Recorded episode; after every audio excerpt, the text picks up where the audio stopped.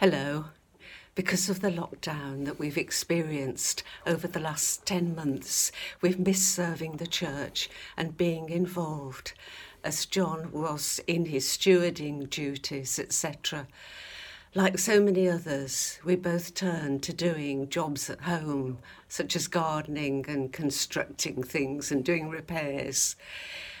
John, having gained inspiration from Dave and Helen Bennett, said he wanted to set up a food bank on our drive.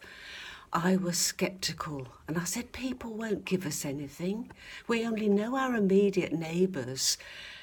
However, John believed the Lord was telling him to persevere, and we agreed on a trial basis and prayed we were doing the right thing.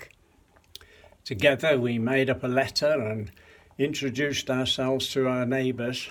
Uh, we thought for the trial we'd do 30 households first of people that we didn't know, had probably never met, and explained that we were members of Sutton Coldfield Baptist Church and of our intention to start up a food bank collection point on our front drive.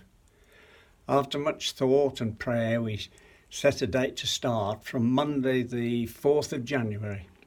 However, just before Christmas, one of our neighbours, Maureen, came round with one of her friends whom we didn't know, carrying a large shopping bag full of food donations.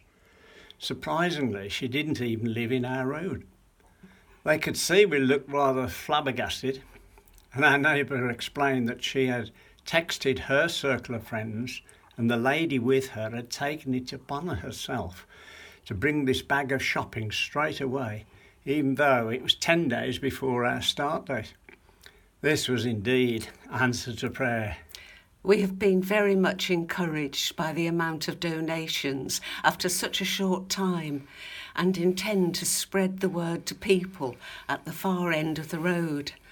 Only yesterday, a lady I had not met before, who lives further down our road, came with food and introduced herself. She said she was a nurse at the QE and was quite emotional and said, It is a good thing you are doing.